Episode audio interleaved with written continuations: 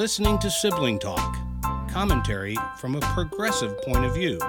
Now, here are your hosts, John Paulette and Mary Jo Tumer.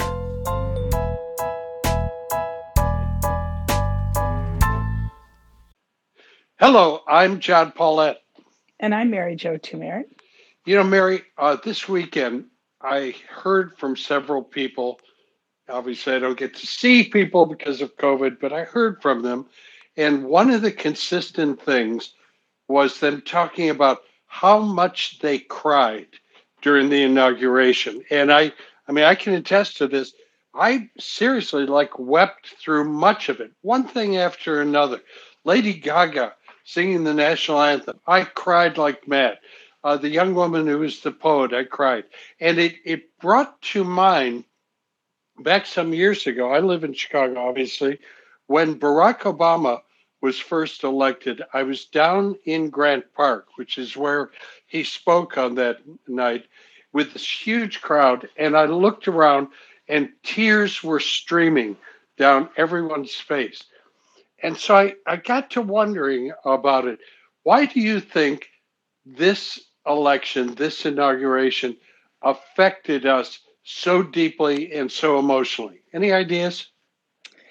I, I had exactly the same experience, and I had the same ex- experience of having multiple conversations over the last, you know, almost week since the inauguration about that emotional release that at least 50% of the country felt. I mean, some people might have been crying for other reasons, but I think we were crying as just this, you know, after you go through something really terrible, which I think we saw the last four years, four and a half years as, then you can finally let down. I um, equated it to uh, when our younger son was in high school, he had a burst appendix and it was really serious. I mean, he was in the hospital for a week. And Mo and I were there and sat vigil, and you know, the whole thing you do as a parent when your kid is really sick. And then one night, three or four days into it, some of his friends came by and they were like, We'll stay here with Noah. You guys go, go have dinner, go out. And Mo and I sat down at the restaurant. We looked at each other and we both burst out crying. Oh. We had not allowed ourselves that emotion up till that moment. And I think because the worst was over. And I, so I equated it to that, which is when you're in the middle of something, you can hardly see or comprehend how um, dangerous, how existential it is. And I think the minute that Biden was sworn in, you know, we saw him and we saw the normalcy of it, right? You know, the ex presidents are coming in, people are talking about their fashion, just the normalcy of it. It just allowed this emotional relief like it really is over. Trump is really not the president anymore. Because up till that moment, it wasn't sure that he um, wasn't some crazy thing wasn't going to happen and we were going to be continuing to live in the chaos we had lived in. Well, and now we know uh, the reporting from the New York Times, which has been generally confirmed by NBC News and other outlets, that some guy, the acting director of the Civil Rights Division of uh, the Justice Department, so the guy's got a job, but he's kind of down there on the organizational chart. He is meeting with the president, and the plan is that they will get rid of the acting attorney general because everybody's acting in Trump's administration, and by the name of Rosen, they'll get rid of him. They'll put this guy Clark in the role of attorney, acting attorney general, and he will contact the state of Georgia and tell them uh, you cannot report your electors because we, the Justice Department, have concluded that there was too much fraud in the state of Georgia and presumably do it in Pennsylvania and so forth. And by doing this, he would lead uh, the overturning of the election, which is what the goal was all along. And we're we're told by the reporting that Donald Trump was saying, "Hmm, good good plan, good good Good that's plan. an interesting I, idea. yeah, that's it. I, I, he turns to the side and he says, "I'm told that we could, uh, we could try this right by maybe injecting or other means. We could put this into our body politic." And fortunately, masses of Justice Department employees uh, communicated, "No, if you do this, like we're all resigning." And they managed to talk Trump Trump out of it. I, the reason I bring that up at such light is during those last weeks. This was like the beginning of January. He was he was there. He was thinking all sorts of crazy stuff. So we had reason to be afraid. Sure. And you know what's funny is, as an American, we think that can't happen here. That's what all the time we were saying. It well, starting with like Trump can't be elected, but forget all that. What happened happened. He served his four years. And after the election, and if you remember the elation of that Saturday after election day when they finally called Pennsylvania, people went out on the streets. It was like, okay, now we're going to get back to normal because we kept thinking what happens in other countries where a president says, I'm not leaving and the military is going to help me stay, or I'm going to rig the courts, or whatever else, you know, uh, uh, authoritarian later, leaders do. And then crazy thing after crazy thing would happen, including the storming of the Capitol. So I, I felt personally like my faith in the United States' ability to be better than other democracies was really starting to be shaken. So, because all that crazy stuff kept happening, you think, is it possible that um, that we aren't going to do what we've done for 200 some years and have a peaceful transition of power? And the new guy comes in. What did I call him today? The boring new guy comes in. Um, and so the moment itself, it all culminated on that stage in front of the Capitol, where we knew for sure that what we told ourselves about ourselves was true, that it couldn't happen here, that the system and the institutions were really bigger than one man's ambition. And I, I guess that leads to the big question. You, you've cashed in on this already, but let's double check you're still in favor of the impeachment, right? I am. Um, you know, I think the delay on it is is what makes everybody think: Are we still? Should we still be doing this? Is this what's best? But I can't imagine how we go forward and build our future without some kind of accountability. And that accountability has to start at the top because all these stories coming out. I mean, Trump had his, you know, his minions and everybody who was trying to do his dirty work for him. But at the end of the day, they were all serving him and his interests. So he has to be held accountable. And the only way we have to do that vis a vis the presidency is to have the impeachment, which then the vote to say he can't hold federal office again. Do I think that he will be convicted? Honestly, I don't. And so then where the accountability will lie will be the Republican Party because they couldn't muster the votes to convict.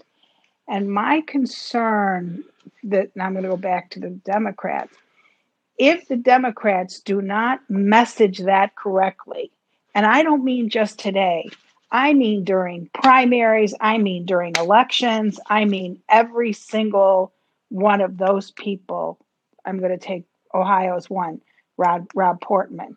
If he, whether he wins again in Ohio or not, every message should be he did not have courage. He did not stand up for our democracy. If the Democrats can't do that, then I think it's a missed opportunity for the Democrats to become the party that protected the country from going down the rabbit hole of authoritarianism. I, I mean, that's it, in a sense, it's partly on, I mean, it's on the Republicans and they're a mess, right? But it's also partly on the Democrats not continuing to remind people who voted.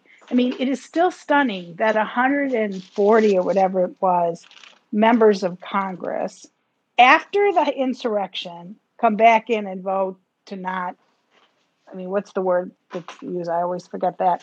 You know, to to not certify the election.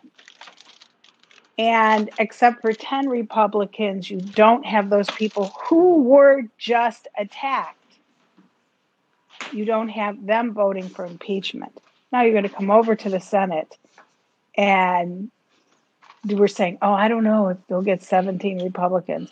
Well, shame, shame, shame. And we shouldn't let the shame game go. No, we shouldn't. And there's some direct impacts right now. I Democrats, I think because Democrats as a group smoked an excessive amount of marijuana when they were young and and that has continued to affect their brain. And so when we come to moments like this, when the Democrats have uh, the control of the government, we daydream this is going to be wonderful. We're going to teach the world to sing in perfect harmony, and everybody is going to cooperate. no, no. Mitch McConnell refuses to even do the mundane work of organizing the Senate. What Chuck Schumer presented as the way to organize the Senate was word for word, cut and pasted the uh, the plan from the last time there was a 50 50. No difference. And it's, I mean, this is a real regular thing. You're going to have so many people on uh, uh, the Judicial Committee, and I will have the same, and uh, the Democrats will have the chair. But remember, Mitch is never about getting things done for this country. Mitch McConnell is about his power. He has always been about that. He will continue to be about, about that. And as we go through things, and I, I include the impeachment on this, the same thing is true. The Republicans are not looking at it saying, well, is Donald Trump guilty or not? I mean, we heard in the last impeachment, okay, yeah, he really is guilty, but remember our favorite phrase it doesn't rise to the level of impeachment. And they will say that again now that promoting insurrection and trying to overturn election does not rise to the level of impeachment. Oh my gosh. And then they'll put on top of it Marco Rubio, who with just great passion in his face says, There's a fire burning in this country, and the Democrats want to throw gasoline on it. No, Marco, they want to catch the arsonist and put him on trial. That's what they want to do. I, I guess, I mean, I said last week, and I'm still going to go with it. I do not think we should in any way believe that the Republicans want to get together on good governance or accountability or anything else. And the implication of that for me is on the relief bill, the heck with trying to get a two thirds majority. You get this under reconciliation and you pass it by 51 votes and you let them all scream bloody murder. Oh my God, the Democrats are so partisan crap. That's what I think. Yeah. You know, it's interesting because McConnell has famously said one time, you know, there are three elements to politics or the lifeblood of politics money, money, and money. And that's what he cares about. He knows money keep, puts and keeps people in power. And to your point, all he wants is power. So you, how do you hold him accountable? You know, he's like now, yeah, that was impeachable, but he did not say that Biden was a president elect until December 15th. He played this game with Trump so that he could win Georgia. He made a bad bet. Now he's trying to figure out how does he retain power? How does he get rid of Trump? Keep Trump? He's always playing the long game. Okay, for McConnell, but at some point, who's going to stand up and say, we need to play the long game, long game for America and what is best for us as a country and a democracy? And you know, I'm very passionate about this, but you know, you lose, um, things get lost in inches, not in yards, right? So you lose your democracy in inches, right? They say people who, um, you know, they lose their friends or whatever. It doesn't usually happen with a big thing. It's a little thing, a little thing, a little thing, and then you're not friends anymore. That's what I'm afraid of. And yeah, I just don't trust that the Senate at this point cares more about democracy than they care about their own power, and that's oh, a sad a terrible, sad statement to, to make. I mean, it's no wonder we were all emotional in the middle of, of tears because that's what we have been going through. Uh, it's certainly good Donald Trump is gone. I'm all with that.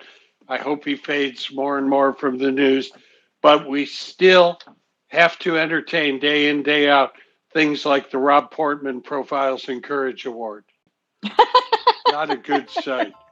All right. Well, you have a lovely day. All right. Bye. Talk to you tomorrow. Sibling Talk is a JMP production. Theme song by David Paulette.